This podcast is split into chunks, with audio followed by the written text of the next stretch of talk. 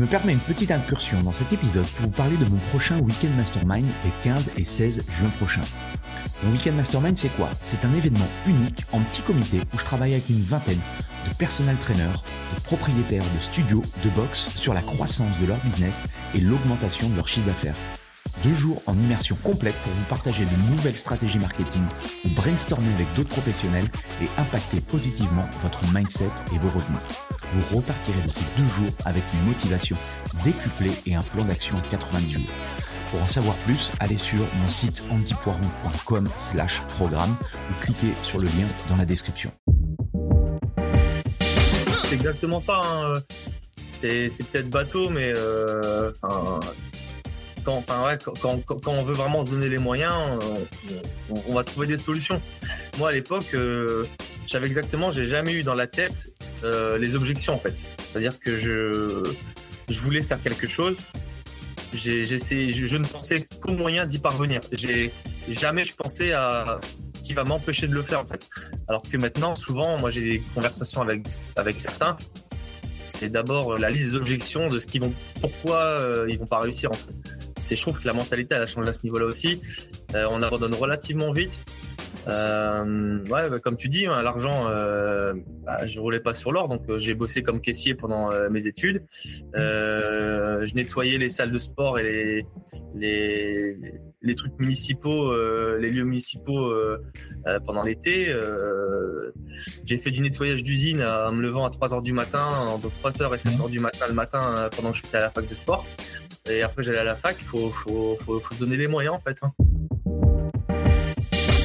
Je suis Andy Poiron, entrepreneur et amoureux de sport. Je suis le propriétaire de Eway, un centre de coaching hybride à 360 sur Dijon, et également consultant où j'aide les coachs sportifs et les propriétaires de studios, de box CrossFit et de clubs de fitness à développer leur entreprise. Le fitness est une passion et c'est aussi un business. Dans ce podcast, le business du fitness, je vais à la rencontre de personnes ordinaires qui vous partagent leur expérience extraordinaire. Au programme, on parle de leur parcours, de comment elles en sont arrivées là, et également de leurs difficultés, de leurs succès et de tous les éléments qui peuvent vous donner des idées pour votre propre entreprise. Se nourrir des autres est l'un des moyens les plus simples d'accélérer son propre parcours personnel. Donc faites-vous plaisir, écoutez, prenez des notes, laissez-vous inspirer et très bonne écoute. Dans l'épisode du jour, j'ai le plaisir d'inviter Quentin Vigneault, honneur de CrossFit Initium et fondateur de Athletic Strange. Quentin, c'est un super mec, avec un CV impressionnant. On a parlé de plein de choses passionnantes. Le mindset à avoir pour réussir dans sa carrière de coach sportif, la difficulté de vivre de la préparation physique, sa découverte du CrossFit, le lancement de sa box et ses enseignements, son business model et ses chiffres, et encore beaucoup d'autres choses. Bref, je ne vous en dis pas plus et je laisse place à ma conversation avec Quentin. Bonjour à tous, bienvenue sur le podcast du business du fitness. Aujourd'hui, j'ai la chance d'être avec Quentin Vigneault. Salut Quentin. Salut Andy, merci de, pour ton invitation. Bah, merci à toi. Euh, ce que je te disais en off, euh, je te suis depuis pas mal de temps. J'aime beaucoup ce que tu fais. Tu as développé euh, voilà tout un écosystème, plein de choses différentes. Et du coup, ça va être l'occasion de, pouvoir en, discuter ensemble. juste avant de, rentrer un petit peu dans, dans ta tête, c'est ce que tu, déjà tu peux poser les bases et nous expliquer un petit peu qui tu es, ce que tu fais dans les grandes lignes. Alors, je m'appelle Quentin Vigneault, j'ai 43 ans. j'ai une salle de CrossFit depuis 2014 donc, mmh CrossFit Initium, la première euh, salle de CrossFit, euh, bah 100% CrossFit de la région. Euh, à côté de ça, donc j'ai développé une programmation où j'entraîne des, des, gens à distance et aussi euh, des salles euh, qui s'appelle Athletic Strength, qui existe depuis 2015 et qui qui faisait le pont avec ce que je faisais avant, c'est-à-dire la préparation physique. je suis préparateur physique depuis 2004. Mmh ça fait un petit moment maintenant. Euh, j'ai un master en prépa, j'ai un master en prépa mentale aussi. Euh, euh, j'ai un diplôme en un diplôme diététicien aussi. Et, et puis voilà quoi. Donc avant ça, je faisais du de la préparation physique pour des clubs, des athlètes, tout ça. Ouais, je, je crois que tu es, né en 80 du coup? 79, ouais, 80 C'est ça, ouais, ça 80 pile. 80. Donc on a on a le même âge. Euh, du coup, euh, le Quentin tout, tout petit, c'était c'était qui? Bah le Quentin tout petit, il a toujours fait du sport. Donc mhm. un papa très sportif, donc natation, il était maître nageur, il faisait des sports de combat, donc j'ai fait la natation et des sports de combat petit. Euh, on n'avait pas trop trop le choix. Euh, il voulait euh, déjà que on sache se démerder et qu'on sache survivre en gros. Donc donc voilà le voilà la jeunesse. Je fais beaucoup de sport. On peut te dire qu'aujourd'hui ça, ça, te sert tout ça, cette, cette, culture et le, le, fait que ton papa justement t'es entre guillemets t'es lancé dans, dans le grand bain et dans l'activité sportive? Bah mes, parents, mes parents étaient, étaient, sportifs. Mon père était très sportif, euh, était un peu dur. Donc euh, à l'époque, euh, on, je sais pas qu'on le vivait mal. On j'ai pas eu une enfance difficile, mais euh, c'était pas euh, pendant que tes copains y jouaient, bah toi tu devais nager. J'avais le droit pour me d'amener des copains en vacances à la piscine parce qu'ils bossaient, dans une piscine, mais le matin je devais faire des longueurs. Quoi. Donc voilà. Après bon, c'était, mais tout ça c'est une super expérience. Au final, ça, ça t'aide beaucoup, ça te sert maintenant. Euh, donc, euh, pareil, on, faisait pas mal de camping, tout ça, camping plutôt sauvage. Donc, tu apprends à te démerder rapidement. Euh, donc, tout ça, tout ça, c'était un peu difficile, mais je pense qu'il faut aussi passer par là pour, pour, être fort, en fait, hein, pour se renforcer un petit peu. Donc, ça te donne un peu les bases après de, de l'attitude à avoir dans la vie de tous les jours et, et comment tu dois t'organiser pour surmonter les épreuves, en fait. Donc finalement, euh, très, très content de l'enfance que j'ai eue. Euh, bah, par exemple, un, exemple que je donne souvent à mes enfants, c'est que pour la nager, euh, j'ai deux frères. Et ils nous avaient lié les mains et les pieds. Je devais avoir, je sais pas, moins de 10 ans, 10 ans à tout casser. Et ils nous ont ils nous a balancé dans l'eau à trois. Donc moi, j'avais 10 ans, mon frère 8 et l'autre 6. Et on devait traverser la longueur, donc euh, 2 mètres de profondeur sur 15 mètres à peu près. Et donc, euh, tu devais traverser et ressortir de l'eau, en fait. Donc, tu ressors de l'eau comme tu peux, comme un pingouin. Euh, peut-être ton petit frère à ressortir de l'eau comme un pingouin et tu as ton troisième qui se noie, en fait. Donc, il y a six ans. Et euh, donc, tu préviens ton père. Ah, excuse. Ah, c'est bon, excuse-moi. Et tu préviens ton père, et puis ton père, il dit que si tu veux que ton fils, ton frère, il sorte, ben, ça peut l'aider, en fait. Donc, tu retournes dans l'eau attaché pour aider à sortir ton frère. Donc voilà un peu le truc. Ah ouais, Donc euh, maintenant, euh, as ça maintenant, ton père il va en prison. Mais nous, euh, on était préparés à ça. Donc en fait, c'était des jeux pour nous en fait. C'était des jeux. Ce qui paraît difficile pour certains, c'est juste l'incompréhension et leur, incapacité à, à, à, réaliser l'objectif en fait. Une fois que tu es, préparé, que tu as l'habitude de faire ce, ce genre de, de choses, c'était plutôt sympa. Donc euh, voilà quoi. Après. Mais c'était le genre de, choses qu'on faisait le matin en, en nageant. Et tu, tu, nous as dit, je crois que j'avais vu justement que tu avais, tu avais des, des enfants. Euh, ouais. Comment tu les, comment tu les éduques du coup par rapport à ça? Euh, Là, ils, ils, grandissent. Là, le, petit, il a 10 ans. Là, donc cette année, cet été, c'est pour la première fois, il s'entraîne avec moi. Donc tous les matins, il s'entraîne. Bon, il est demandeur. Hein. Donc ils s'entraînent, ils sont, ils sont relativement sportifs, mais euh, je les pousse pas en fait. Euh, j'ai tendance à plus à calmer le jeu. Maintenant ça va un petit peu mieux, mais j'avais tendance plus à être prudent avec eux, euh, les laisser faire, mais pas qu'ils en fassent trop.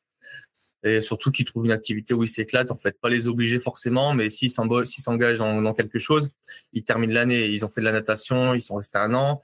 Là, la petite, elle a 8 ans, elle a fait du judo pendant un an ça lui plaisait pas, mais elle a quand même fini son année. Mhm. Euh, voilà, qui, qui, qui, qui, pratique, je veux qu'il pratique, mais qui, qui s'amuse, quoi, qui s'éclate. Donc c'est le but, mais euh, voilà, bah, en te regardant faire, en fait, les, les enfants ils produisent. Hein. Donc là, euh, là j'ai une compétition la semaine prochaine avec des copains. Je m'entraîne un petit peu. Bah, mon frère, mon fils et ma fille s'entraînent avec moi tous les jours en fait. Hein. C'est eux qui, qui réclament en fait. Ouais, cool, cool, excellent.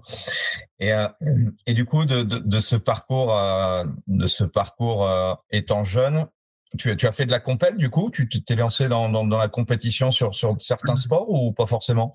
Ouais, les, les premières en fait, bah, c'était encore une fois, j'étais j'étais assez jeune. C'était moi j'ai su nager très tôt, hein, aux alentours de 2-3 ans. Ok. Donc, par mon père. Euh, bah en fait, c'était euh, mon père qui m'amenait à des endroits et puis euh, c'était une compétition. Moi, je savais pas trop, fallait nager. et puis, il était fier de voir que, de dire aux autres que je gagnais en nageant que l'été en fait parce que j'allais pas, je faisais pas de natation la l'année en fait, je nageais à fond que l'été en fait. Donc voilà, c'était des championnats, il y avait des championnats de France, tout ça, mais moi je savais pas où j'étais en fait. Et plus tard, j'ai commencé à faire du ring hockey. Donc c'est du hockey mmh comme un peu de la, du hockey sur glace, mais sur des rollers, en fait, des quads. Euh, à Tourcoing, on avait un gros club et j'ai été plusieurs fois champion de France. Donc ça a été jusque 12 ans à peu près.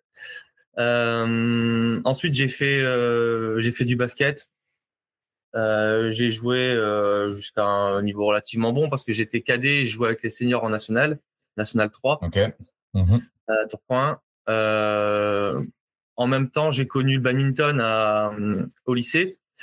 Euh, j'avais fait les championnats de France euh, euh, scolaires. Et j'avais été en NSS ouais voilà NSS et j'avais été relativement loin. Donc je me suis dit tiens c'est un sport qui a, qui a l'air facile. Et ça me plaisait. Mais j'avais joué un peu avec mon père jeune il en faisait aussi. Du coup ben, j'ai arrêté le basket à ce moment-là parce que j'avais vu que bon, j'allais pas avoir le niveau pour aller beaucoup plus loin. C'était ma première claque que j'ai pris au, au, sport et donc, je me suis mis au badminton et euh, bah, je me suis mis à fond et euh, j'ai été jusque dans le top 50 français. Euh, J'avais commencé à 17 ans, j'ai joué jusque sérieusement jusqu'à 26-27. Après, j'ai joué pour dépanner dans des clubs de national jusqu'à la trentaine à peu près. Et j'ai repris les sports de combat après. Ok. Ok, ok. Ouais, tu es un touche à tout et tu arrives justement, tu es un peu un caméléon, tu arrives à, avoir un bon niveau euh, dans, dans, chacun des sports où tu, euh, où tu te lances. Quoi. Bah, j'ai pas mal bossé. Hein. J'étais plutôt considéré comme le, un besogneux en fait. Hein. Euh, par exemple, au, badminton, j'étais j'étais le joueur facile à battre. C'est comme ça que j'entendais qu'on parlait de moi. Mais bah, je montais de division tous les ans parce que j'ai démarré à 17 ans euh, au niveau, niveau, euh, niveau départemental. Quoi, et puis je suis monté comme ça jusqu'au niveau national. Donc euh, plus je montais, j'entendais ça, mais personne ne voulait jouer trop jouer contre moi. Donc c'était assez rigolo. Moi, ça m'a toujours fait rire. mais j'étais plutôt considéré comme un joueur besogneux. Moi, quand je, démarrais une activité en général, j'ai tendance à être dans l'excès. Et donc, bah, quand j'ai fait du basket, c'était je fais du basket jour et nuit. Euh, quand j'ai fait du bad, euh, j'en bouffais aussi. Euh, J'essaie de trouver les endroits où les gens étaient le meilleur pour aller m'y confronter. Donc j'étais, été assez excessif dans tous les, les sports que j'ai fait en fait.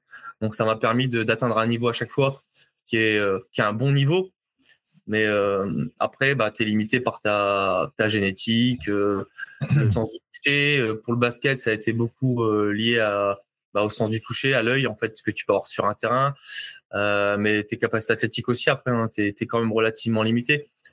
Et à partir du moment où, j'arrivais un peu au, top du niveau où je pouvais arriver, euh, bah, j'y prenais plus trop de plaisir, en fait. Donc, euh, quand, je, tombe là, quand, quand je regarde les JO, le, le bad, moi j'aimais bien aussi le, le. Enfin, j'ai jamais fait en complète, mais quand je vois le niveau, c'est quoi? Il y a les Indiens, il y a, il y a enfin, le niveau qu'il y a maintenant, on est, Ouais, les Asiatiques, c'est assez impressionnant. Ouais. C'est assez impressionnant. Mais ça, et, euh, là-bas, enfin, en Asie, euh, pour parler de sport, et c'est aussi comme ça qu'il y a des, dans certains sports, tu as, des pays qui sont extrêmement forts. Là-bas, c'est pas qu'un sport, c'est une religion en fait. Hein. Là-bas, c'est, euh, je suis allé en Asie, le badminton, c'est juste, c'est pour manger en fait. Hein. Tu as des, des, des, des, des, familles qui sortent du, des bidonvilles, euh, ils ont même pas de chaussures, et puis ils ont leurs leur gosses qui ont 5, 6, 7 ans habillés tout en Yonex. Et en fait, tu vois qu'ils mettent tout euh, sur le petit pour euh, faire sortir la famille de la misère, en fait. C'est pour ça aussi que tu as certains pays où euh, le foot au Brésil, où, voilà, où les, mecs sont un cran dessus, ils jouent pour survivre, les mecs.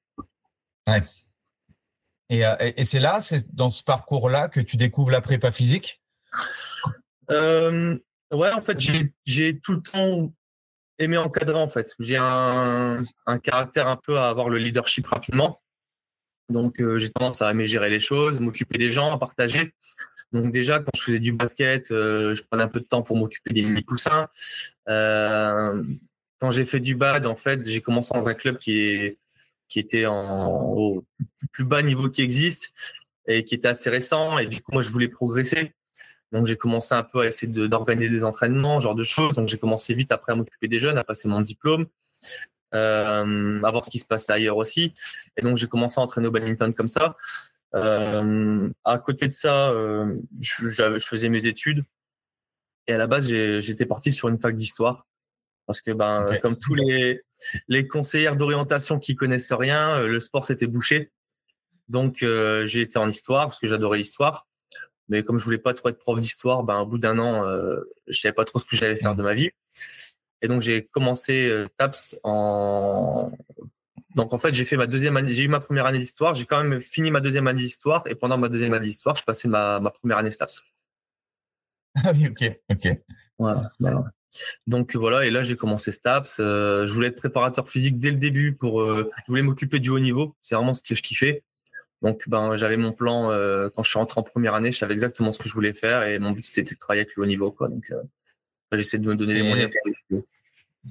Ton expérience à toi pour, pour la partie euh, la partie TAPS, comment tu l'as vécu? Est-ce que ça t'a donné justement les, les, compétences nécessaires? Comment quel est ton retour par rapport à ça Alors mon retour, j'étais à la fac de Lille, donc à l'époque je sais plus trop maintenant, mais à l'époque c'était une très bonne fac avec des des, des profs vraiment intéressants. Euh, bah, les premières années, euh, tu fais du sport en fait. Hein, la, enfin, le matin, tu fais du sport, donc ça t'apprend à, toucher un peu à tous les sports et à comprendre un peu tous les sports, donc c'est intéressant. Et tu as rapidement beaucoup de beaucoup de contenu. Donc euh, ça devient relativement intéressant à partir de la troisième année où tu commences enfin à, toucher un peu à du spécifique. Mais, euh, mais as, et puis à partir de la quatrième et la cinquième, c'est on te bourre la tête de contenu en fait. Hein. Donc euh, contenu, contenu, contenu. Euh... Tu avais fait quoi toi Entraînement du coup? Licence ouais, entraînement, sportif. Entraînement, sportif, c'est après euh, préparation physique pour euh, athlète de. C'était ça s'appelait athlète de niveau pour sport individuel, quelque chose comme ça. Ok. Mais beaucoup de contenu, donc tu ressors un peu avec la grosse tête. Donc tu as l'impression d'être champion du monde de tout et de tout savoir. Mais finalement, tu sais pas grand grand chose sur le terrain. Donc euh, tu te prends vite des claques. Moi j'ai eu la chance après de justement de, côtoyer des mecs euh, sur le terrain monstrueux, donc euh, qui m'ont mis vite sur le droit chemin et où j'ai pu bosser. Comme quoi par exemple? Tu as une anecdote à nous partager? Ouais, j'ai une anecdote. je suis allé au, au Québec justement pour suivre un mec qui s'appelle Raymond Veillette. Mmh. Qui est, voilà, qui est mon, qui est mon mentor. Et, euh, et donc, euh, il était en train de préparer une, une skieuse, en fait, qui allait euh, plus tard être championne du monde de, ski alpin. Et donc, je rentre dans le, il, me présente. Donc, je rentre dans le, dans le, la salle de sport qui était énorme et où elle était toute seule. Et il me dit, ben, bonjour, voilà, je te présente Quentin, il va travailler avec nous quelques temps et tout. Et en fait, il le coupe et il me dit, euh, elle me dit, euh, si euh, tu n'es pas là pour moi, t'as rien à foutre ici. Donc là, je bloque et je deviens tout rouge parce que j'avais la vingtaine et je m'en vais en fait. Et donc Raymond, il m'attrape et puis il me dit non non laisse, c'est elle est comme ça. Mais en fait, la fille, elle était tellement pointue sur ce qu'elle voulait. Elle voulait être championne du monde, elle voulait le meilleur préparateur physique du monde et elle voulait ce qui était autour, c'était le top. Donc si tu n'étais pas le top, bah, tu dégageais. Et là, tu étais là avec tes petites connaissances à deux balles que tu as t'as jamais à peu près appliqué et tu te dis ok euh, le terrain c'est ça va parler quoi donc t'es là après tu regardes mais mais ouais euh, on te bourre la tête de plein de trucs des de de, de, thèses de, de, bouquins et puis au final euh, soit la moitié ça a été fait sur des rats et c'est jamais appliqué sur l'homme soit l'autre moitié c'est inapplicable sur le terrain parce que soit t'as pas le matériel soit c'est pas fait sur le les bons les bonnes personnes enfin il y a beaucoup de choses que j'ai appris que j'ai jamais utilisées en fait, hein, que tu commences un peu à intégrer maintenant. Donc, il, y a toujours, il y a toujours un, un, un, gros différentiel entre bah oui, les, les études et ce qu'on peut faire en laboratoire ou, ou vraiment des, des, choses très précises, très cadrées. Et puis, bah, effectivement, euh, la skieuse de haut niveau ou, ou même euh, monsieur et tout le monde, qu'on ait une problématique ou une prothèse ou n'importe quoi. C'est sûr qu'il y a des fois, euh, voilà, il faut faire la part des choses. Et quand tu es jeune, c'est difficile du coup de te dire, bah, attends, on a appris ça, vais essayer de reproduire. Puis en fait, tu aperçois que la réalité de terrain, elle est tout autre. Quoi. Non, puis c'est ça. Puis à la fac, on te, on bourre la tête comme quoi bah, avec les connaissances, tu vas t'en sortir. Mais au final, le problème de la fac, c'est qu'il n'y a, pas assez de terrain. Donc moi, j'avais la chance aussi de d'être carré dans mon programme, dans mon projet. Donc en fait, j'ai commencé très vite à, me, connecter avec des, gens sur le terrain quand même. Donc, pendant que les, les, gens en troisième année ils faisaient leur stage avec l'équipe des mini poussins du club départemental de, de basket, moi j'étais avec, j'étais à l'INSEP par exemple. Mais, mais justement, comment tu as fait pour connecter aussi rapidement avec, bah, voilà, l'INSEP, aller au Canada bah, j'ai fait chier. envie de... Ouais, j'ai fait chier les gens en fait. J'ai vraiment, hein, j'ai, j'étais, j'étais un putain de morpion en fait. C'est-à-dire que les gens, tu les contactes euh, et tu les contactes jusqu'à ce qu'ils disent oui en fait. Hein. Donc euh, tu te déplaces, tu bouges. Moi j'avais ma ma une vieille Renault 5 et euh, qui roulait à peine. je faisais des des trajets à Paris relativement réguliers pour bah, par exemple pour l'équipe de France. j'avais j'avais côtoyé Sandra Dimbourg qui était à l'époque championne de France de bad, qui a repris l'équipe de France Espoir. Donc je l'ai je l'ai croisé deux trois fois euh, sur des sur des événements où euh, j'essayais de lui parler, de parler de moi et de mon projet. Euh, bon, elle m'écoutait sans m'écouter parce qu'elle avait déjà son staff. Donc à ce moment-là, je passais par des entraîneurs nationaux, nationaux comme Georges Quartou pour parler de moi. Et puis finalement, elle était à l'équipe de France Esport était à Châtenay-Malabry, donc moi, bah, j'allais à Châtenay-Malabry jusqu'à ce que bah, elle finisse par m'accepter pour mon stage, par exemple. Et donc, ben, je me suis incrusté à Châtenay-Malabry. j'ai chopé un, un logement que je payais là-bas à la cantine et puis euh, et puis je suis resté là-bas. Mais euh, Raymond Veillette, c'est pareil quoi. Quand il est venu euh, et je l'ai rencontré en France, je lui ai dit moi je veux rentrer avec toi au Québec donc on va trouver une solution même s'il faut dormir dans le stade, je dors dans, je dors, je dors dans le stade, je m'en fous. Donc il a rigolé et puis en voyant que j'étais sérieux, il m'a rappelé quelques semaines plus tard pour qu'on organise le déplacement. Donc donc ouais, c'est c'est c'est ce qui manque un petit peu, je pense maintenant, c'est T'as les gens qui veulent les choses, mais euh, qui donnent pas forcément les moyens d'atteindre leurs objectifs, en fait. Euh, moi, je savais exactement. Qu'est-ce que tu pourrais dire à des à des à des jeunes qui, qui sortent de STAPS ou qui sortent de BP euh, euh, ou qui sont peut-être en, en études aujourd'hui par rapport à, à, ça? Parce que entre euh, je, je, passe mes diplômes ou j'ai mon diplôme et la vraie vie parce qu'à un moment donné il faut aussi gagner sa, sa vie et aller chercher comme tu dis des contrats ou autres. Qu'est-ce que tu pourrais leur dire à, à ces personnes là euh, si on fait, bah, c'est de voyager en fait. C'est de voyager parce que que ce soit Stabs où il n'y a pas beaucoup de, contenu sur le terrain et le BPGEPS qui est, euh, qui, est une formation de mieux en mieux parce que c'était relativement pauvre quand même au niveau du contenu. Il y a encore quelques années, ça commence à se développer avec certains centres de formation. Euh, mais c'est trop court, c'est de pratiquer. Donc en fait, après, c'est de voyager. c'est vraiment le meilleur le meilleur éducateur, c'est le voyage.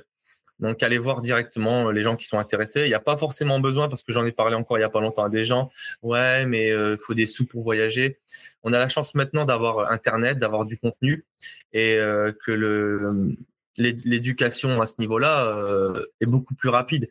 Donc, il y a des gens en France qui sont très compétents. Il n'y a pas forcément besoin d'aller jusqu'en Australie pour rencontrer des gens hyper compétents.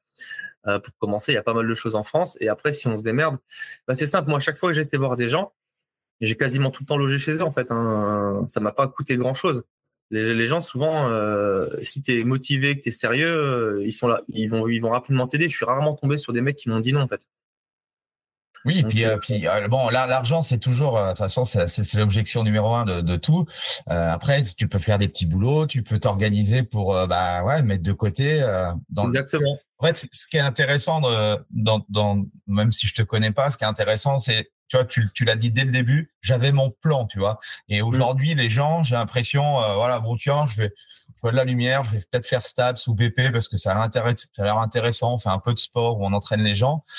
Toi, dans ta tête, tu vois, c'était, euh, voilà, j'ai un plan, comment je vais faire, du coup, et, ça marche dans la vie, ça marche comme ça, quoi. Si tu y vas un petit peu à la, à la one again, c'est sûr que ça va être compliqué de construire quelque chose. Par contre, si tu mets euh, des sous-objectifs et un objectif en tête, bah, tu vas te donner les moyens. Tiens, je veux aller au Canada. Bon, le billet, machin. OK, comment je peux voir? Et, et c'est ça, je pense qu'à un moment donné aussi, il faut savoir ouvrir les portes. Euh, aujourd'hui, euh, avec Internet, on a tendance à trop se reposer sur Internet, d'envoyer des emails, des machins. je pense qu'aujourd'hui, c'est aussi bien. Voilà, franchement, il y a, y a, un mec qui vient me voir, qui se déplace, qui, qui, vient te voir physiquement, qui a pris sa bagnole pour faire, je sais pas, 5 heures de route bah, tu te dis, le mec, ouais, il est motivé. Alors que euh, la plupart, c'est on t'envoie un email, on t'envoie un machin. Euh, ça fait toute la différence, selon moi. Non, mais, mais c'est exactement ça. Hein. C'est peut-être bateau, mais enfin quand, on veut vraiment se donner les moyens, on, va trouver des solutions. Moi, à l'époque, euh, je savais exactement, j'ai jamais eu dans la tête euh, les objections en fait. C'est-à-dire que je, voulais faire quelque chose. Je, ne pensais qu'au moyen d'y parvenir. J'ai jamais je pensais à ce qui va m'empêcher de le faire en fait.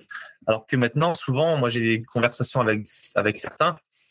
C'est d'abord la liste des objections de ce qu'ils vont, pourquoi euh, ils vont pas réussir en fait c'est je trouve que la mentalité elle a changé à ce niveau-là aussi. Euh, on abandonne relativement vite. Euh, ouais, bah, comme tu dis, hein, l'argent, euh, bah, je roulais pas sur l'or, donc euh, j'ai bossé comme caissier pendant mes études. Je nettoyais les salles de sport et les les, les trucs municipaux, les lieux municipaux euh, pendant l'été. Euh, j'ai fait du nettoyage d'usine en me levant à 3 heures du matin, entre 3 heures et 7 heures du matin le matin euh, pendant que j'étais à la fac de sport. Et après, j'allais à la fac. Il faut, faut, faut, faut, se donner les moyens, en fait. Hein. Ah Donc, c'est tout. Est-ce qu'on peut dire que ce sont tes parents qui t'ont inculqué ce, ce mindset-là? Euh, ouais, ouais, ouais. Mes, parents, mes parents, ils ont toujours, été des bosseurs. Ils savaient ce qu'ils voulaient dans la vie. Euh, après, j'ai dû très très vite aussi euh, être un peu un peu autonome euh, et m'occuper un peu de mes frères et sœurs. Donc j'ai j'ai vite endossé certaines responsabilités et bah ça m'a fait ça m'a fait aussi grandir. Mais j'ai toujours été comme ça. Enfin, j'ai jamais été trop fait tard. Donc l'argent que je gagnais, en fait, soit j'ai aidé ma famille avec, soit c'était pour mes projets perso donc et pro. Donc je voyais pas de c'était pas une contrepartie sur quelque chose en fait. Vous voyez mhm. pas l'aspect négatif. Et donc du coup, euh, à la fin de tes études, euh, comment ça se passe pour rentrer du coup dans la dans la vie active? Bah trop facile. C'est difficile pour toi? Non, ah ouais? ça a été ça a été trop. En fait, ça a été trop facile. J'avais déjà bossé avec euh, des équipes de France euh, des athlètes de haut niveau et tout. Donc déjà pendant tes études, quand tu fais euh, tes stages euh, à Châtenay, à l'INSEP, dans des clubs de N1, bah, tu commences rapidement à trouver du... Tu suis en fait donc le, le, rythme. Donc j'avais déjà des contacts et ça s'est très bien passé. Ça s'est même, comme je dis, trop bien passé en fait. Euh, pas mal... sans t'en apercevoir, tu avais déjà constitué un réseau, quoi. Et pour démarrer, c'est la plus grande force. C'est ça. Et euh, ouais, vraiment euh, bien passé. Donc en fait, bah, les contrats ils s'enchaînaient. Souvent j'avais des contrats de, trois mois qui s'enchaînaient. Euh, ça a commencé à être dur quand les contrats ne se sont plus enchaînés parce que j'avais pas fait forcément de recherche derrière pour pour continuer à travailler. À l'époque, je te parle d'un temps où la préparation physique c'était pas l'objectif numéro un des, des, des, clubs. Donc, j'ai mmh. fait aussi beaucoup de hum, périodes d'essai relativement longues. Quand je dis relativement longues, c'est à peu près un mois, euh, sans être payé, euh, dans des clubs que je ne citerai pas, dans le basket en pro et en foot. Euh, donc, tu paies de ta poche. Euh, t'habites pas à côté. Enfin, franchement, je me souviens d'une expérience en France avec un club pro qui est en Pro B, où j'ai bossé un mois euh, j'ai payé mon hôtel, j'ai payé ma bouffe, j'étais en, test, ça s'est très bien passé. Et puis la phrase qu'on dit à chaque fois, c'est que ben euh, on verra pour l'année prochaine parce que là on a bouclé les budgets. Donc ça c'était la phrase que j'entendais régulièrement. Euh, ça je l'ai eu de temps en temps. Euh, j'ai aussi eu dans un club de basket parce que j'ai pas mal bossé avec le basket. Euh, tu fais un super boulot. On était monté de 1 à 1 Pro B avec le club chose qui a, mmh. qui avait été jamais fait pour ce club-là. Et puis, euh, et puis on fait la, la montée. Et puis, euh, bah, finalement, on va pas te garder. Euh, J'en préfère conserver l'argent pour euh, racheter un Américain si le nôtre se blesse, en fait. Donc c'était, euh, voilà, c'était les basketteurs étaient considérés comme de, la chair à canon. Et donc, donc voilà, donc j'ai pas été conservé. J'ai eu pas mal d'expériences comme ça. j'ai aussi eu au bout de quelques années, le fait que bah, j'ai eu des, des gens dans ma famille euh, qui n'étaient pas spécialement en bonne santé, donc je voyageais pas mal, donc je suis, revenu. Et euh, j'ai aussi commencé à apprendre que quand ta passion devient ton métier, c'est plus ta passion. Et donc, euh, bah, des difficultés à m'entraîner, euh, des difficultés à garder la forme, de plus en plus de difficultés à, à, à aimer ce que je faisais en fait. Hein. Donc, euh, parce qu'au début, euh, je faisais exactement ce que je voulais avec les gens que je voulais et l'argent qui rentrait. Mais euh, quand tu dois penser à l'argent pour travailler, mmh. que tu n'as plus le temps de toi de t'occuper de toi parce que tu es à fond dans, dans, dans, le boulot, bah, du coup, j'ai j'ai totalement arrêté mon activité professionnelle pendant quelques années, pendant 4 ans à peu près, 4-5 ans. Et à ce moment-là, j'ai voulu bosser dans le, dans le, dans le privé. Et donc, euh, qu'est-ce qu'un gars euh, qui est dans le sport euh, et qui a deux, trois bases en prépa mentale peut faire dans le privé? Ben, C'est du management, en fait. Donc, j'ai bossé dans le management en gérant une, compagnie d'assurance. Ah oui, complètement différent, quoi, du coup. j'ai fait ça. Ensuite, j'ai bossé, j'ai dirigé un magasin de vêtements. Donc, du travail et du vêtement pour hommes relativement haut de gamme. Donc, j'avais deux boutiques que je gérais, en fait. Et ensuite, j'ai bossé. comment, tu arrives à, rebondir, à passer euh, voilà, d'une activité de, prépa, prépa physique à, ces activités-là? Bah, le, premier, le premier j'ai été euh, pistonné. Donc, euh, pour le. Je connaissais quelqu'un, donc il m'a parlé de ce boulot en assurance. Moi, je, ça me faisait un peu chier, mais bon, pourquoi pas. Et donc, ça me permettait, moi, de découvrir autre chose. Et puis, je voulais un peu développer le côté management d'entreprise. Euh, ensuite, dans le dans le deuxième, bah, j'ai commencé euh, tout con. Hein. il cherchait un, un responsable. J'avais aucune expérience. Après, c'est pareil. Tu vas au tu vas au bagou. Donc, je leur ai dit que je commençais au niveau où ils voulaient et puis ils allaient voir rapidement que j'étais je faisais je faisais le taf. Donc, j'ai bossé six mois comme vendeur et au bout de six mois, euh, j'ai dirigé. Donc, ça a été cool.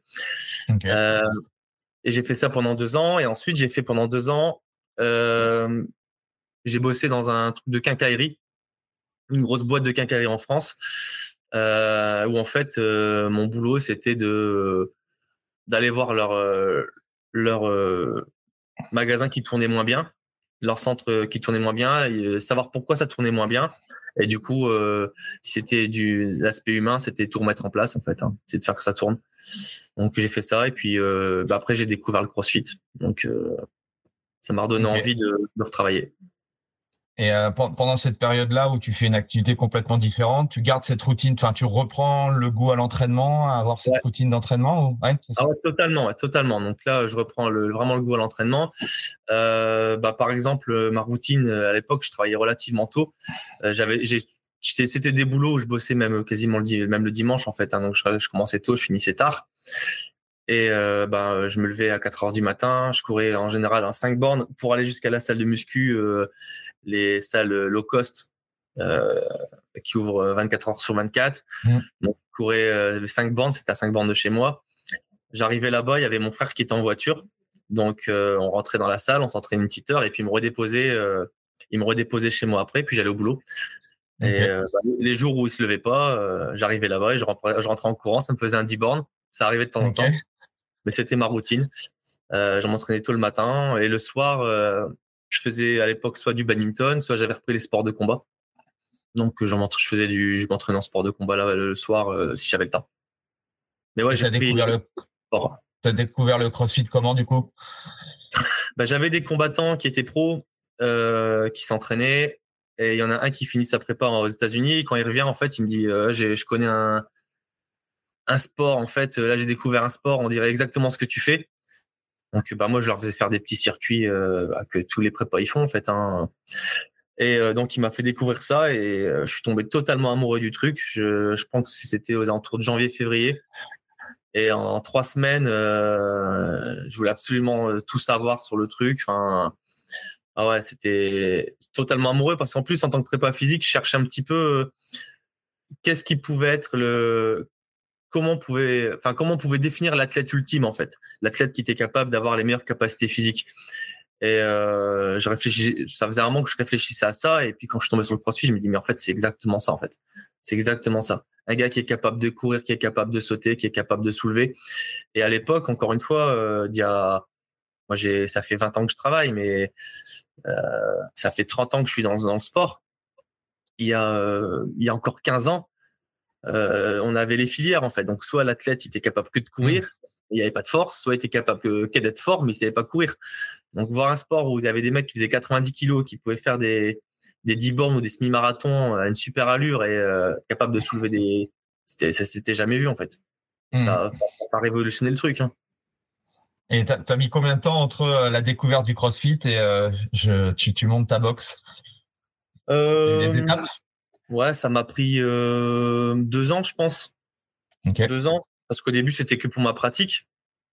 Donc, mais euh, comme tout ce que je faisais quand j'ai commencé le CrossFit, euh, je l'ai fait euh, de manière bah, avec un œil de professionnel. C'est-à-dire que quand j'ai découvert le CrossFit, j'ai analysé l'activité et je me suis dit, OK, il y a ça, il y a la filière force, il y a l'altéro, il y a l'endurance. Moi, à l'époque, j'avais j'avais des bonnes bases en endurance. Je faisais du badge, j'étais pas très très lourd. Donc, je courais relativement vite. Par contre, en termes de force, c'était que dalle. je me souviens, en 2012, je savais pas faire, quasiment pas faire une traction. Euh, pas 2012, 2011. Euh, et donc je me suis dit bah faut que je, je, travaille ma force, ma gym, et puis surtout je me mette à l'altéro. Donc euh, moi qui faisais à l'époque 60, même pas 70 kilos je crois. l'altéro pour moi c'était un truc de vieux. Ça me faisait limite peur. Et bah, j'ai découvert l'altéro et en fait c'était super cool, j'ai adoré ça. Donc j'ai commencé l'altéro dans un club, j'ai fait de la muscu à côté, j'avais euh, je, je, reprenais les sports de combat à ce moment-là aussi. Euh, hum, moi en tant que pour ma pratique, euh, ma pratique pour moi vraiment. et donc bah, donc j'ai développé la partie altéro de manière de manière intelligente tout ça. Donc ça fait que j'ai eu relativement rapidement des, des, bonnes bases et je faisais pas trop trop n'importe quoi quoi j'ai fait n'importe quoi comme tout le monde, mais euh, pas trop. Ça a été. Oui, bon, t'as testé, t'as testé, normal. Ouais, et euh, ça. ça. a été dur de monter ta box? Quels ont été les, gros freins ben, que tu as rencontrés? J'avais un, encore à ce moment-là, j'avais un poste donc en, dans, le, l'entreprise qui, qui se passait bien. Euh, je gagnais bien ma vie. J'ai commencé à avoir des horaires cool parce que très très vite aussi, mon premier objectif quand j'ai commencé surtout à bosser dans le, le magasin de vêtements, c'était que je voulais pas avoir cette vie-là plus tard. C'est-à-dire que moi, mon objectif de vie principal, c'était d'être capable de chercher mes enfants à l'école. Mmh. C'était le la base. À partir de ça, donc euh, tu as tes qualités, tes défauts et tu essaies de voir sur quoi tu peux tu peux te baser. Donc euh, quand j'ai bossé après en euh, dans le l'enseigne d'outillage, j'avais un poste de manager où je finissais à 16 heures. Euh, je commençais très tôt le matin, je commençais vers 6-7 heures, mais je finissais à 16 heures. Donc, ça a été une des conditions qui a été acceptée, donc c'était cool. Donc, je cherchais, chercher mes enfants à l'école, tout ça. Et, mais j'avais un bon poste. Donc, quand j'ai commencé à avoir vraiment le projet de CrossFit qui, se lançait, c'est parce qu'il n'y avait rien qui se faisait dans la région. C'était vraiment pauvre dans la région. Je voyais qu'en Belgique, ils avaient 10 ans d'avance, que dans le Sud, ils avaient 10 ans d'avance, euh, qu'il n'y avait rien du tout euh, au nord de Paris. Et donc, je me dis, bah, tiens, je vais peut-être penser à ouvrir quelque chose. Mais pour l'instant, je me sentais pas les, compétences. Donc, euh, j'allais m'entraîner en Belgique quand je pouvais, sur Paris quand je pouvais. Mais euh, bah, peut-être dans deux ans, dans trois ans. Euh. Et puis finalement, voyant qu'il y avait rien qui se faisait et que bah, au début, tu as toujours cette, cette, cette, cette ces objections avec l'argent, avec le temps, comment je vais faire. Et en fait, quand tu commences à réfléchir au projet, tu te rends compte que toutes les objections, elles sont levées rapidement, en fait que l'argent c'est pas mmh forcément un problème, que et donc du coup, euh, ce qui devait se faire en deux ans, c'est fait euh, quand j'ai commencé vraiment vraiment à y penser début 2014, et ça m'a pris six mois en fait pour ouvrir la salle, clairement. À partir du moment où je me dit vas-y on l'ouvre, ça m'a pris ça m'a pris six mois, c'était très très vite. Euh, les travaux ils sont faits rapidement, le local j'ai trouvé relativement vite. Donc je dirais pas que cette période elle est super difficile, euh, j'ai euh, ça, a été ça a été très vite mais par contre ça a été très très dur. Enfin ça a été très dur euh, en termes de travail. C'est à dire que moi j'ai conservé mon boulot à ce moment là donc je bossais de 6 7 heures du matin jusqu'à 16 heures. À 16 ah heures j'allais m'entraîner jusqu'à 17 18 et puis après en gros je m'occupais de mon, mon, fils. Je rentrais. Et puis de à l'époque pendant un mois un mois et demi donc je commençais à bosser sur le projet sur papier de 22h jusqu'à 1 à 2h du matin, je faisais que ça en fait. Et ça a été ça, ça dure sur 7 pendant un mois, un mois et demi, mmh jusqu'à ce que le, le, projet soit, il soit ficelé en fait. Ok. Quels sont les, les, hum, as eu des difficultés à trouver le, local, des choses comme ça ou pas? Non, franchement, ça n'a pas été une période. C'était une période en termes de boulot relativement intense. Mais le local, il a été, je l'ai trouvé, je crois, la troisième visite. En plus, je suis tombé sur un propriétaire où je suis encore. parce qu'au début, tu, tu, arrives pour dire bonjour, je voudrais un local pour faire une activité qui n'existe pas, pour avec un voilà, dans un sport qui n'existe pas encore. c'est compliqué. Donc les gens ils pensent surtout à qu'est-ce qu'il va faire dans mon local et qu'est-ce que ça va être le bordel. Et je suis tombé sur la deuxième fois, la troisième fois un proprio qui m'a dit écoute moi ça me plaît, tu fais les travaux que tu veux, euh, juste tu, tiens, tu me tiens au courant. Donc euh, c'est comme ça depuis maintenant 10 ans quasiment. Euh, ça se passe super bien. Donc j'ai vraiment eu de la chance à ce niveau-là parce que bah, là, on va peut-être parler de projet, mais j'ai le projet d'ouvrir une seconde salle depuis octobre. Donc je cherche depuis octobre. Ça commence à faire long et je trouve pas de local en fait. Parce que trouver un propriétaire qui accepte qu'on qu'on fasse une tranchée euh, pour mettre des vestiaires. Euh, en plus, les salles de sport, elles ont plutôt mauvaise réputation. Euh, les locaux, il n'y en a pas beaucoup en ce moment, donc c'est relativement compliqué. Donc ouais, c'est, j'ai quand même de la chance à ce niveau-là. Et donc là, tu disais ouais, 2014, 2023, donc ça va bientôt faire 10 ans. Quels sont les, les, gros enseignements que tu peux faire là sur ces sur ces dix premières années? Bah alors, les gros enseignements, c'est que être préparateur physique, c'est pas être gérant de société. Donc, euh, alors, pour, euh, si j'avais pas. Moi, je suis quelqu'un qui, a la tête sur les épaules, hein, qui a toujours su gérer, même, même jeune, son, son argent de manière euh, intelligente. Donc, j'ai jamais dépensé ce que j'avais pas. mais par contre, ce que j'ai, je le dépense. donc, euh, donc ouais, le, principe de trésorerie pour moi, c'était les trésors, c'était pour les pirates. Donc j'ai commencé à parler de trésorerie il y a quatre ans peut-être. donc euh, ouais, ouais, c'était euh, business plan, il était, il, était, beau sur papier, mais pour générer un bénéfice, ça a été compliqué parce que j'ai un loyer qui est très cher. Je, je, dépense du matos pour faire pour que la salle elle, soit la plus performante possible et la plus agréable. Donc ouais, euh, je dépense ce que j'ai, mais euh, je dépense, je dépense ce que j'ai. Donc euh, ça a été compliqué. Puis après, tu tu t'apprends qu'il y a des choses comme l'URSSAF qui existent. Mmh. les, les, les, factures, faut les payer. ouais, donc ouais, ouais, ça a été très dur. Moi, ce qui manque là, je pense en dans nos métiers, c'est une, une, partie, une, partie business en fait, comment se, se vendre. Euh, comment euh, comment gérer un business, tout ça ça a été euh, c'est là que je me suis beaucoup formé depuis 6-7 ans parce que bah, c'était une catastrophe. Hein. Mon banquier, mon, comptable, je me souviens mon premier bilan, mon deuxième bilan. Il m'a dit écoutez bon on est euh, c'est du positif mais c'était pas ouf hein, c'était l'équilibre. Mais il dit par contre va falloir arrêter d'offrir les cafés. Je fais bah comment ça? Bah écoutez euh, c'est tellement le bordel vos, vos, trucs que je vois même sur votre bilan que vous offrez trop de café je fais c'est pas possible. Je fais si je le vois sur un bilan euh, c'est que c'est le bordel quoi. Et ouais donc j'ai tendance un peu à être à peut être peut-être trop cool trop gentil que ça se passe ça se passe un peu comme dans un cercle associatif quoi. Donc ça ça a été euh, c'est les corrections que que j'ai commencé que j'ai fait que je continue de faire. Parce que ouais le CrossFit c'est une communauté mais euh, nous on a un, on a un club privé donc euh, mm. faut essayer d'allier les deux en fait hein, l'aspect communautaire mais aussi l'aspect l'aspect business quoi. Donc là ouais j'ai pris au niveau de ton ton environnement de la boxe en termes de de mètres carrés c'est ça tu peux nous donner un ouais je suis à un peu moins de 650 mètres carrés donc, euh, ce qui est quand même, euh, ce qui est plutôt grand pour une box, ouais. J'avais, j'avais, en fait, j'avais une box de 430 mètres carrés, 432 mètres carrés exactement, euh, que j'ai agrandi en prenant le local d'à côté. Il y a, bah, en fait, quelques mois avant le Covid. Et donc, je suis en location. Donc, ça aussi, c'est là que tu vois, au niveau business, j'ai, j'ai le nez creux. on a ouvert le deuxième local, donc avec forcément des, frais de loyer en plus, et on a eu le confinement deux, mois deux mois derrière. Donc en fait, l'agrandissement, je l'ai quasi, je l'ai utilisé un mois ou deux, pas plus. Donc euh, à ce moment-là, en plus, j'avais pas forcément euh, le potentiel clientèle pour euh, faire fonctionner les deux. Donc ouais, période très compliquée. Maintenant, on en rigole. Mais quand tu dois payer le loyer et que tu as bah, t'as plus, t'as plus forcément d'entrée d'argent parce que c'est fermé. Ouais, ça a, été, ça a été difficile. Donc là, justement, tout doucement, on commence à, je commence à y revenir en étant rentable sur les, deux salles. Mais ouais, ça m'a fait un loyer, euh, un loyer de malade. Donc toute mmh. ma trésorerie, il y est passé. Heureusement que j'avais déjà commencé à faire mes, mes formations sur la trésor, que j'avais commencé un peu à amasser une trésor. Donc ça m'a permis de tenir pendant le confinement parce que la, le premier confinement, j'ai pas eu d'aide quasiment.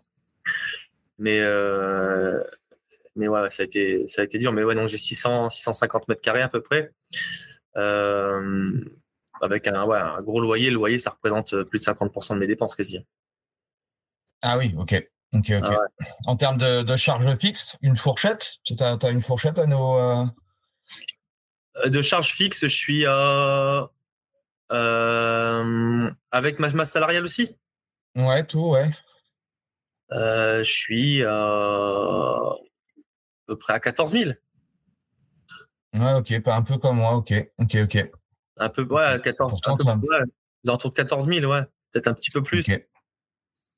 Ok. Et euh, quelle est toi ta philosophie euh, à l'intérieur de ta box en termes d'entraînement? Est-ce que voilà, les, bon, les coaching, euh, coaching de groupe, je suppose. Comment Alors, je suppose aussi peut-être qu'en 10 ans, ça a évolué aussi par rapport à, ta façon d'organiser et, de créer justement des, sources de revenus différentes. Est-ce que tu peux nous expliquer un petit peu comment comment as fait, comment tu as, géré tout ça? Moi, j'ai basé euh, beaucoup mon travail sur la qualité, en fait. Donc, euh, euh, je pense que j'avais, j'ai, j'ai encore et j'avais des compétences que les certains n'ont pas. Donc, notamment dû à mon cursus et à mon expérience en, dans le haut niveau, où j'ai notamment pu côtoyer donc des, grands entraîneurs, des grands prépas, mais aussi des staffs médicaux. Donc, j'ai et donc j'ai essayé de retransmettre ça un peu au niveau CrossFit. Donc la partie la partie euh, rigueur, euh, on, l'a. La partie développement des capacités physiques et de la santé, on l'avait très très vite. Euh, après, on, a essayé de jouer beaucoup là-dessus, donc on, a essayé d'être tout le temps carré en fait. Ce que je vois beaucoup dans des salles de CrossFit, c'est que au bout de quelques années, quand c'est ton business et que c'est une communauté que ça tourne, la qualité d'entraînement, je trouve qu'elle diminue drastiquement. Euh, nous, on fait des briefs régulièrement avec mes coachs. On essaie que ce soit tout le temps le, le meilleur de ce qu'on peut, peut donner, que chaque personne ait, au moins un, conseil et un suivi à chaque séance. Et tous les six mois, par exemple, je remets le planning en, question, je remets le planning à jour euh, avec des nouveaux cours. Euh, vraiment d'apporter, d'apporter du plus, d'apporter du spécifique. Euh, et c'est ce qui fait, je pense, que ça marche en fait, parce qu'en termes de com, bah, on, je vais pas dire que je suis claqué au sol, mais je suis pas loin d'être euh, au niveau euh, niveau légumes quoi. Donc euh, la com, c'est pas ouf. Là, c'est mes prochains un peu objectifs. en plus, je suis pas trop trop fan des réseaux, donc j'essaie de m'y mettre, je m'y mets, mais je fais pas grand plaisir, donc c'est difficile d'être à fond dedans. Et ouais, on c'est surtout la réputation qu'on a. Après, on a une réputation d'être une salle avec des compétiteurs. J'aime pas trop ça. C'est juste que la différence, c'est qu'on a un niveau moyen, je pense, dans notre salle qui est au-dessus des autres et il n'est pas au-dessus des autres parce que on, est meilleur. C'est juste que je pense que nos coachs ils s'appliquent beaucoup plus. Moi, je pars du principe que quand tu payes 100 balles pour venir, euh, tu as le droit un peu plus que qu'un gars qui lit un, les consignes sur un tableau en fait. Donc, mmh. euh, on est un peu plus rigoureux et un peu plus. Euh, on essaie peut-être d'un peu suivre un peu plus les autres que la moyenne. Donc, ça fait bah, qu'on a des filles qui savent faire des tractions strictes, ça monte à la corde. Euh, euh, c'était relativement euh, classique ici euh, parce qu'on les laisse pas de côté en fait. Et justement depuis septembre, ça a été la première année où j'ai vu ça. Donc j'ai eu beaucoup d'inscriptions depuis septembre, mais pour la première fois j'ai eu beaucoup d'inscriptions. 70% des gens c'était des gens des autres salles, c'était pas des nouveaux. C'était des gens qui étaient dans leur salle depuis 2-3 ans, qui progressaient plus, qui stagnaient et qui sont venus chez nous et qui ont pris une claque en disant bah ouais chez nous on nous a pas appris ça, chez nous on ne suit pas comme ça, chez nous on nous conseille pas comme ça. Et euh, en gros, on a du succès. D'autres structures qui faisaient du crossfit ou de l'entraînement fonctionnel ou, Qui font du crossfit. Qui font du crossfit. Du crossfit ou euh, de salles qui ont essayé de faire un peu du simili crossfit. Mais ouais, euh, euh ben, qui, qui, qui ont pas cette, forcément cette rigueur un peu tous les jours que nous, on, peut, on, on essaie de mettre en place, en fait.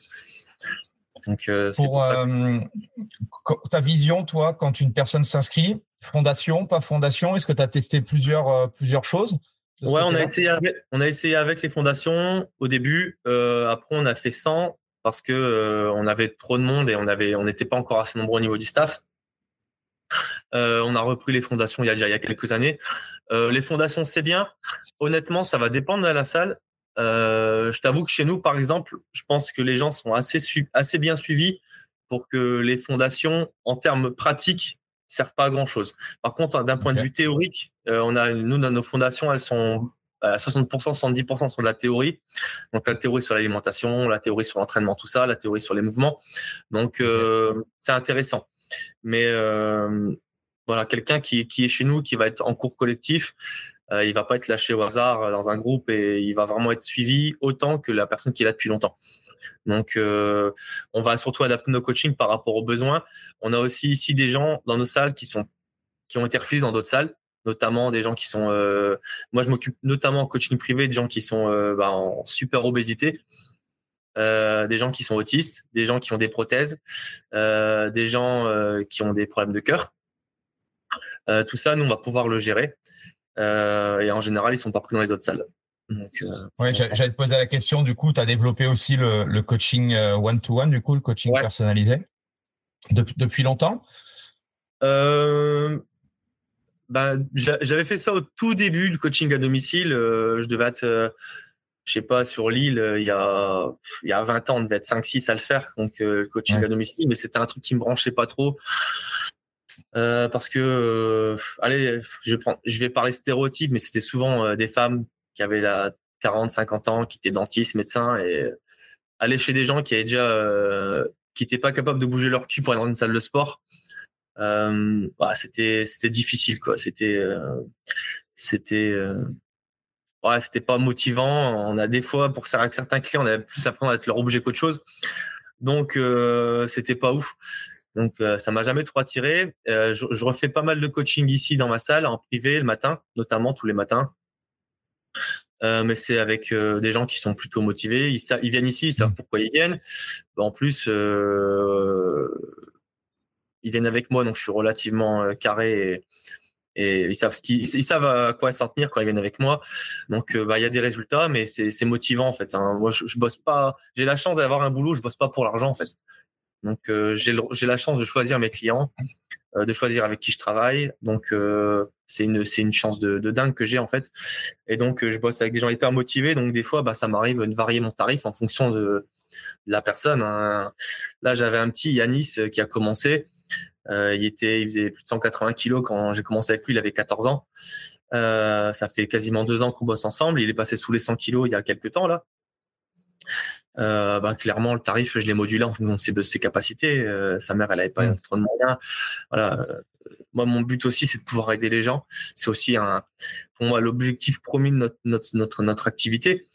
Donc faut, je pense que des fois il y a beaucoup qui ont tendance à l'oublier. C'est aussi pour ça qu'il y a des gens qui bah, qui quittent leur salle et qui viennent dans, des salles comme la mienne. Hein. Je suis pas le seul en France, mais euh, il y a encore des gens qui font ça pour aider les gens en fait, hein, et pas juste pour la, juste pour l'argent et pour les faire les faire suer en fait. Mmh pour ou contre l'open gym, toi? Ah, ah ben, on va dire, bah, il y a les imbéciles qui changent pas d'avis. Donc, euh, j'étais très contre au début, extrêmement contre. Euh, il n'y avait pas d'open gym chez moi au début. Euh, je me suis adouci un petit peu. Alors, je suis plutôt on va dire que je suis, relativement pour. Après, ça va dépendre. C'est-à-dire que chez moi, en fait, j'ai personne qui fait que de l'open gym. Tout le monde fait des cours, les cours co. Et à côté de ça, euh, ils font, ils font un peu de spé. Donc, euh, je pense que si tu fais du bon boulot dans ta salle, les gens ils vont pas aller en open gym euh, suivre la programmation de X ou Y en fait. ils vont, ils vont suivre ta programme. Après, je pense que tu connais ça aussi. Euh, des fois, tu donnes plus de crédit à quelqu'un que tu connais pas sur les réseaux, euh, qui fait des belles vidéos, plutôt qu'au gars qui est en face de, en face de toi, tu vois. Euh, et moi, j'ai tendance relativement à pas mal déconner. Donc, ça peut peut-être jouer un petit peu des fois contre moi. Mais euh, je prends l'exemple souvent euh, des, de, gens qui vont suivre des prog américaines avec des coachs américaines. Je, prends, souvent l'exemple de Ben Bergeron euh, aux États-Unis et je leur dis, je tu crois que Ben Bergeron il joue pas à Chabit avec ses, sportifs? T'en sais rien en fait. Il est pas forcément tout le temps avec un balai dans le cul à parler sérieusement. voilà, donc je pense que tu peux déconner mais bosser sérieusement. Et donc, des fois, il y a des gens qui ont besoin d'aller voir ailleurs pour voir ce qui se passe. C'est cool. Moi, j'ai pas de problème avec ça, au contraire. Mais je pense que si tu fais bien ton taf, euh, les gens ils suivent ce que tu dis et, euh, et puis à côté de ça, ils, bossent. Moi, ceux qui font de l'open gym, 90% des gens qui font de l'open gym, c'est des gens qui, qui ont la programmation en ligne en plus et donc qui font mmh. du renfort ou du spé. Donc, euh, franchement, à ce niveau-là, ça va. Moi, je pense que si tu as des salles où à côté, à côté de ton cours, tu as des gens qui font qui font l'open gym alors que tu as de la place à ton cours et que tu es là, c'est que ils te respectent pas et, et que dans ces cas-là, c'est soit ils te, te respectent pas, mais c'est aussi à toi de te remettre en question quoi, sur ce que tu mmh proposes. Donc euh, pour moi, l'open gym, si tu fais bien ton boulot, c'est pas un problème. Les sources de revenus, du coup, parce que c'est aussi, important d'avoir plusieurs sources de revenus. Toi, j'ai vu effectivement que tu avais, euh, lancé euh, ta prog ou autre. Comment, comment ça t'est venu? Tu as dit, je crois qu'un an après, du coup, tu avais lancé, c'est ce que tu disais tout à l'heure en intro, en 2015 ou autre. Euh, est-ce que tu as d'autres sources de revenus que tu as mis en place, du coup, dans ta, dans ta box? Dans ma salle, non, j'ai l'abonnement. Alors, j'ai une, euh, une, philosophie à la salle où si tu prends le pack illimité, tu as droit à tout. Donc, euh, il n'y a pas de, de, de tarifs supplémentaires pour d'autres cours spécifiques. C'est, euh, C'était une vision que j'avais au début. on va dire que maintenant, je suis un peu enfermé dedans. Donc, c'est vrai que des fois, pour développer certains business, c'est difficile. ensuite, j'ai, ma, j'ai mes coachings perso. Euh, j'ai, euh, je fais un peu, je fais, je fais un peu de diète, mais c'est pas le truc qui m'éclate le plus. Donc, euh, j'en fais vraiment si j'ai beaucoup de demandes, mais c'est pas le truc qui m'éclate. J'aime faire vraiment. Et ensuite, j'ai ma prog, donc en source de revenus. voilà, c'est mes coachings, en, mes coachings perso, la salle qui tourne. mais la salle, c'est mon plus petit revenu en fait. Hein. je, je, je, je, vis, je vis pas forcément de la salle. La salle, je pourrais en vivre, mais euh, j'ai aussi, ouais, j'ai pas ce défaut, mais je vis pas pour l'argent. Euh, j'ai pas besoin de beaucoup d'argent pour vivre. Donc, euh, mmh mes, mes, coachings privés me rapportent pas mal d'argent. Euh, la prog, elle, elle, tourne aussi. Donc, euh, si j'ai pas besoin de prendre dans la boîte, je prends pas dans la boîte, et puis ça me permet de donner au coach ou de développer des projets. Parce que du coup, dans ton, dans ton équipe, tu as combien de coachs? Est-ce que c'est des salariés indépendants? Comment tu as géré ça, toi, de ton côté? Alors, euh, bah, j'étais, je pense, aussi un des premiers euh, à avoir des CDI. Euh, parce qu'à l'époque, même encore maintenant, c'est beaucoup des auto-entrepreneurs. donc moi, ça a été des CDI très vite. je voulais qu'ils aient un, qu'ils se sentent chez eux dans la salle, qu'ils puissent être sereins dans leur travail, qu'ils puissent être sereins au niveau de, de leurs projets privés et au niveau des banques. Donc, je me suis attaché à, à essayer de leur proposer des CDI. Euh, là, actuellement, j'ai deux CDI en 35 heures. Mmh euh, on était euh, trois, voire quatre il y a quelques temps, donc j'ai un peu réduit, un peu réduit la masse salariale parce que justement, j'avais ce côté pas du tout business où j'avais quelqu'un que j'aimais bien et, après son stage où euh, voilà, je lui proposais un boulot. Sauf qu'à un moment, quand tu as plus d'employés que de, que, de, que de membres, ça devient compliqué. Donc, euh, donc ouais, il a fallu trouver un peu, un peu cet équilibre-là. Donc là, on est, euh, on est deux, il y a deux, deux, deux CDI en 35 heures. En fonction du, donc moi j'ai repris pas mal de, de, de, coaching aussi à la salle du coup parce que ça me manquait un petit peu. Et euh, du coup, ben, en fonction des projets et de la prochaine salle, ben, il y aura, il y aura des postes qui vont, qui vont se libérer. Mais euh, ouais, j'ai été tout de suite sur le, du CDI, ouais, tout de suite. Tes coachs, ils s'occupent que de la partie euh, groupe ou ils font aussi du one-to-one ils, font, ils font du one-to-one aussi. C'est-à-dire que voilà, j'essaie de leur donner un environnement le plus, le plus agréable possible. donc, ils ont leurs 35 heures. Euh, ils font leur taf. À côté de ça, la salle, elle est dispo gratuitement pour leur coaching en one-to-one s'ils veulent. Donc, je prends rien là-dessus.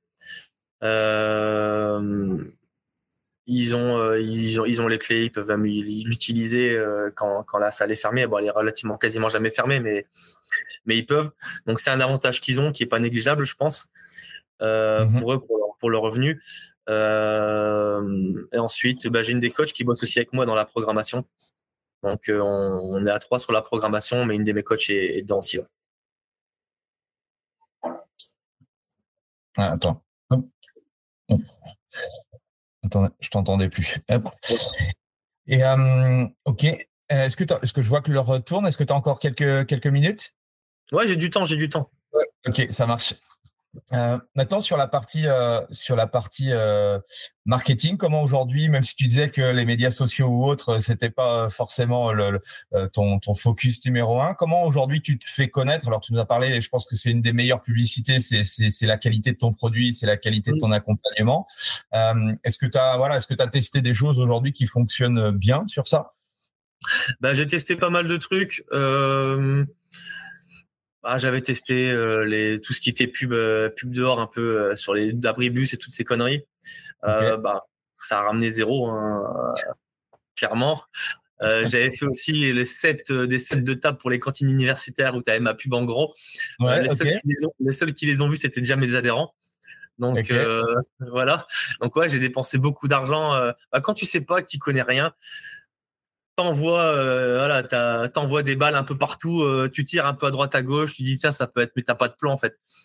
Euh, voilà, ce qui m'a fait connaître un petit peu, ça a été, ça a été bah, le, ouais, le, le, l'influence de ma de ma salle sur sur sur les autres en fait hein, sur les autres salles parce que de ma salle il y a quand même quasiment toutes les autres salles de la région qui sont créées. Il y a beaucoup de drop-in qui sont faits chez moi donc on s'est fait connaître il y a eu, euh, il y a eu les athlètes aussi hein, que j'ai, qui ont performé un peu en compétition. Euh, mais ouais, en com, j'ai essayé, j'ai essayé deux trois trucs. Là, je refais mon site c'était moi qui m'occupais de mon site et il était claqué au sol comme tout ce que je faisais. Donc là, un nouveau site va sortir, fait par une pro. J'ai bossé aussi pas mal avec un, mec qui est photographe professionnel qui fait des vidéos euh, pour un peu développer l'aspect com.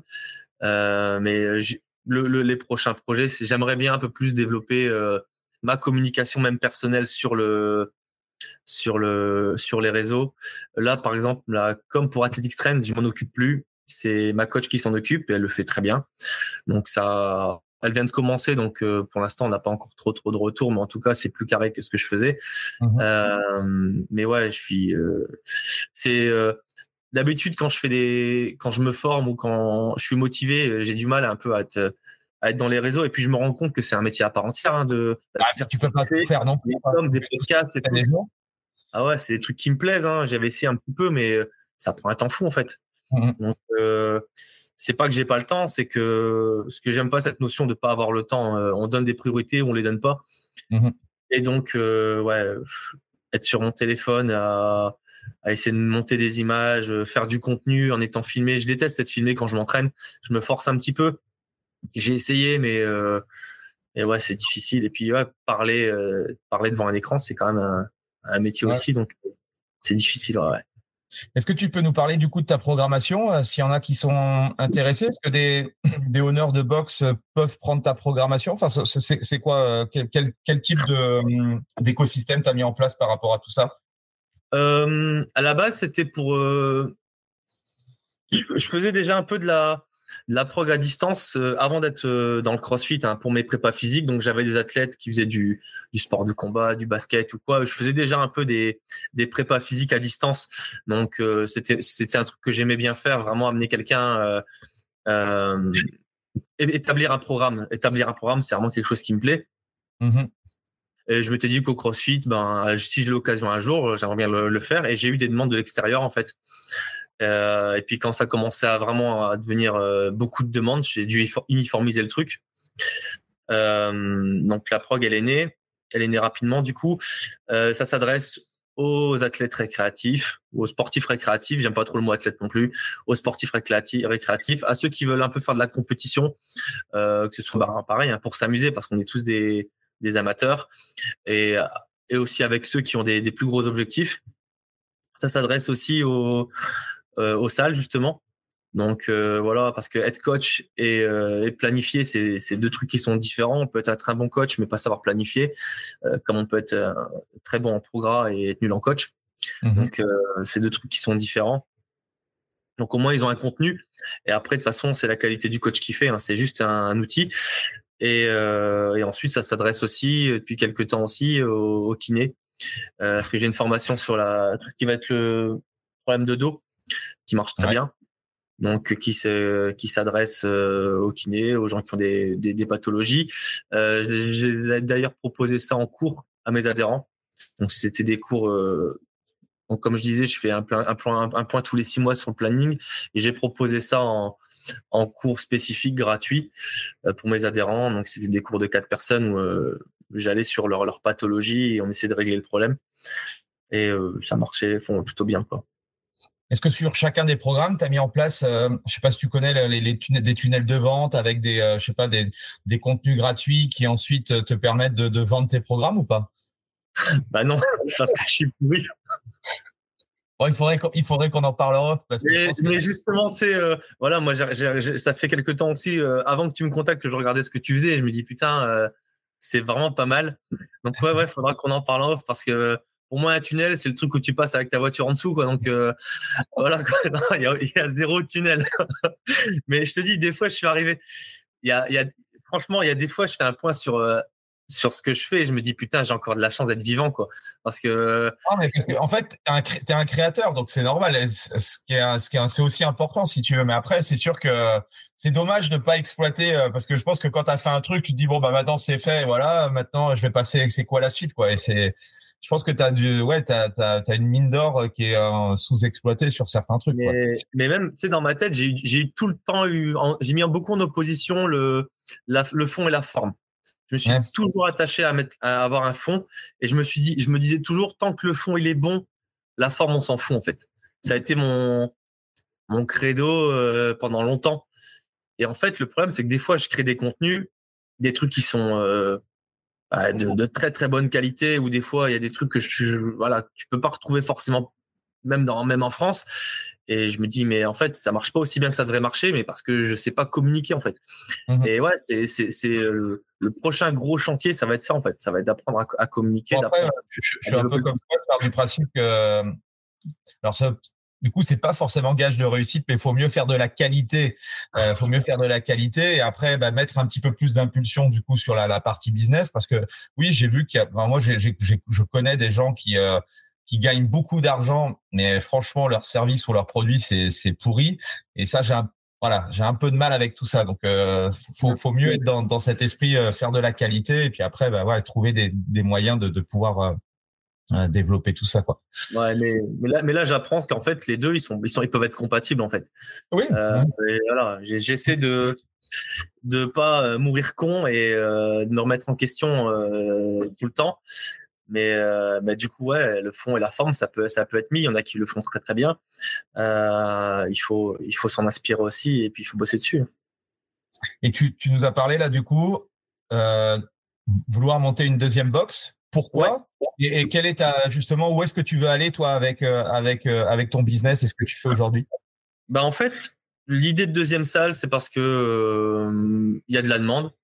Ce qu'on propose, dans la région, notamment, je pense qu'on a, voilà, on n'a pas trop trop d'équivalent en termes de qualité.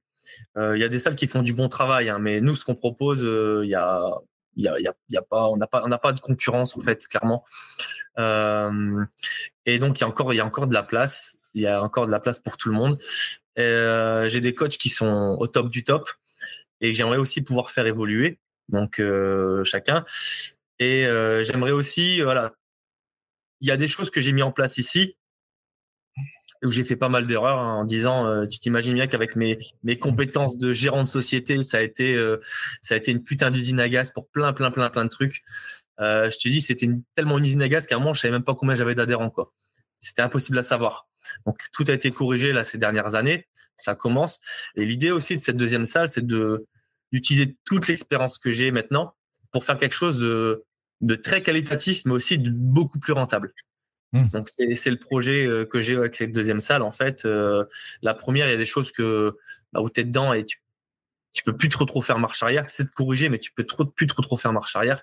La deuxième, c'est c'est vraiment euh, l'intérêt, c'est de, de, générer plus de revenus en fait, avec une, plus grosse source de revenus en, étant, ayant la, même qualité. Hmm. Ok. Et Comment tu as vu, toi, le. Parce qu'il s'est passé pas mal de choses sur l'univers, l'univers CrossFit ces dernières années. Euh, quelle est ta vision des choses et comment tu vois justement ce que tu fais, alors le CrossFit et tout ce que tu vois, tu peux faire dans, dans, dans 5 à 10 ans C'est quoi ta vision un petit peu du métier? Euh, je vais pas me faire beaucoup beaucoup d'amis, mais euh, j'aime pas trop ce qui est devenu un peu le CrossFit. Euh, et c'est euh, beaucoup à cause de CrossFit en fait. Hein. Euh, vouloir ouvrir plus de CrossFit que de McDo, c'est un bel objectif, mais au détriment de la qualité. Hein. quand tu vois que voilà, tu as six mois de formation, tu as un BPGEPS et tu peux ouvrir une salle et tu peux être coach, et donc tu peux gérer la santé de tes gens. Et donc du coup, tu Ça peux pas avec le CQP. Ouais, ben voilà, crois-moi que le CQP, ouais, j'en ai entendu parler. Mais du coup, tu peux pas, tu peux pas dire aux gens que les au CrossFit, tu fais de la qualité euh, quand tu as des salles qui sont comme ça, en fait. Et je veux, je veux dénigrer personne, mais euh, as des, le, CrossFit, pour moi, c'est pas parce que tu fais du CrossFit que tu es gage de qualité. Avant, c'était peut-être le cas. Maintenant, ça l'est plus du tout. Euh, tu as des salles qui font pas de CrossFit qui sont bien, bien meilleures en termes de qualité, en termes de, de, que, que des salles de CrossFit. Donc c'est un peu ce qui est dommage. Euh, J'essaie pas de... ou pas? Ou pas forcément, c'est pas une question. T'as pensé à un moment donné à, à ah Moi, je sais toujours la question à chaque fois, à chaque quand je reçois l'email là. Euh, là j'ai reçu l'email et euh, ouais, tous les ans. Enfin, il y a beaucoup. Ça fait quelques années que je pense à me désaffilier parce que voilà, euh, on n'est pas Là, clairement, euh, je pourrais, Initium, je pourrais tourner sans, euh, sans, CrossFit, il n'y a pas de souci. Maintenant, euh, ça reste, il faut, il faut, moi, je suis quelqu'un de relativement très fidèle. Donc, CrossFit a créé quelque chose qui n'existait pas avant. Ça, les, les, les, préparateurs physiques qui disent que ça existe depuis la nuit des temps et toutes ces conneries, c'est des, des, gros mythos. On n'a jamais vu ce que les athlètes de CrossFit peuvent faire, on l'a jamais vu ailleurs. donc, ça a vraiment développé une péda et pour ça, je suis, je suis, euh, je remercie CrossFit et Greg Glassman d'avoir créé, euh, créé cet outil. Euh, il se dénature un petit peu. Donc, quand on veut comparer performance et santé, pour moi, les deux, c'est les deux sont liés en fait. On peut pas dire je fais du crossfit santé ou je fais du crossfit de performance. Si tu fais du crossfit et que tu développes tes qualités physiques, tu deviens plus performant. Euh, et donc, tu au moment de ta santé. Après, rien t'oblige à, à faire un watt de 48 heures ou de faire les games. Mais tu deviens plus performant. Donc, tu peux proposer la même chose à tes adhérents en santé qu'en performance. Et c'est aussi le problème, c'est que du coup, les gens, les coachs sont pas formés, ils savent pas enseigner, donc ils vont dire que ça, c'est des mouvements de pour, euh, c'est pas pour vous, c'est pas pour si, c'est des conneries en fait. Hein. Si, si, si, de quoi tu parles, tu peux l'enseigner à tout le monde et tu peux l'adapter. Mais ouais, le CrossFit, euh, ouais, le, la, la, la, partie qualitative, euh, ça devient, ça devient difficile. Forcément, il y a plus de 600 salles, je crois maintenant, donc t'attends pas à trouver euh, tu trouves du caca partout en fait hein, maintenant euh. moi quand avant on me disait je faisais du crossfit avant hein, je fais ok il y a des bases maintenant euh, je, lui demande quand même d'où il vient donc donc c'est triste. Mais ouais et tu, et tu penses à plus t'affilier mais pour l'instant je reste affilié. J'essaie de rester tout le temps moi je ouvert ouvert d'esprit et de continuer à me former. Même les, les formations les formations crossfit je trouve qu'elles sont ultra limitantes. Enfin voilà il y a des gens en France qui sont bien plus compétents, je pense, que, que certains du staff et ils sont pas utilisés. C'est dommage, en fait. Mais bon, c'est la vie. Hein. C'est pour ça que moi, je fais des trucs dans mon coin. C'est pour ça que des gars comme Guillaume Guillou, ils ont développé leur propre système de, de formation. Euh, les, les, les, mecs, maintenant, on se forme par nous-mêmes et puis, euh, et puis on développe nous-mêmes nos staffs, en fait. Et le résultat, il est que, que ça, ça, ça, ça fonctionne fort pour nous, quoi. C'est tout. Comment tu fais, toi, Quentin, pour continuer justement à, à progresser? Bah c'est, euh, je pense qu'il faut, euh, comme disait Raymond, en fait, c'est tout, c'est une question de dosage, en fait, c'est une question de modération, c'est-à-dire que tu dois avoir confiance en ce que tu fais. Moi maintenant, j'ai 43 ans, j'ai un passif. c'est bien de tout remettre en question, mais à un moment, tu dois avoir des certitudes dans ce que tu travailles, en fait, parce qu'il y a des choses qui vont fonctionner, il y a des choses qui fonctionnent. Tu as tes compétences, à ton expérience, et dois, ça, tu dois, tu dois, tu dois l'utiliser. Donc, en fait, tu dois être relativement, tu dois avoir, avoir acquis une confiance en toi, mais il faut pas que cette confiance, ça devienne de l'arrogance, en fait. Donc, mhm. euh, c'est tout le temps un équilibre qui est relativement difficile à trouver entre euh, je sais, je sais pas. Euh, J'explique aussi à mes athlètes, hein, la remise en question, elle doit se faire, mais elle doit pas se faire à l'excès, en fait. Mmh Donc à partir de ça, euh, j'essaie d'être encore ouvert d'esprit. J'ai des certitudes sur, certains points. Ça, ça m'empêche pas de, de, voir ce qui se fait, discuter avec, avec pas mal de gens. Et je découvre aussi d'autres choses, notamment, notamment bah, grâce au réseau maintenant, parce que je, voyage un peu moins maintenant. et ça me permet un peu de me, remettre en question régulièrement, c'est important.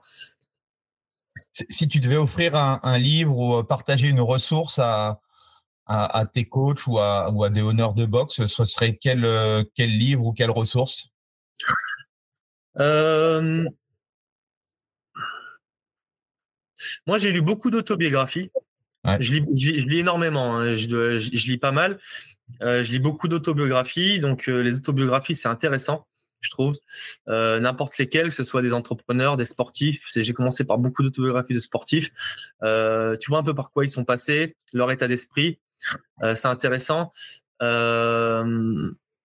après, moi, il y a un livre qui m'a marqué. C'est un livre à la con. Ça a été la préparation mentale de Luis Fernandez. Luis Fernandez, c'est pas le, joueur de foot. Euh, je l'ai ici d'ailleurs. Il y a un adhérent qui j'en ai parlé à mes, athlètes et euh, qui l'a retrouvé parce qu'il n'y a pas beaucoup d'éditions. Donc je l'ai ici. Euh, ouais, j'ai pas mal de livres de, que tu peux voir. Euh, bah, tu peux pas voir là, là qu'elle est derrière, mais j'ai pas mal de bouquins. En conseiller un, un spécifique, c'est difficile. Celui-là m'a marqué. Euh, ouais, beaucoup d'autobiographies. Euh, après, je vais essayer de varier un petit peu euh, ce que je lis. là, en ce moment, j'ai fini l'autobiographie de Mike Horn, qui était intéressante. J'ai relu Ben Bergeron, qui, était, qui était pas mal. Je l'avais lu en anglais, là, je l'ai lu en français.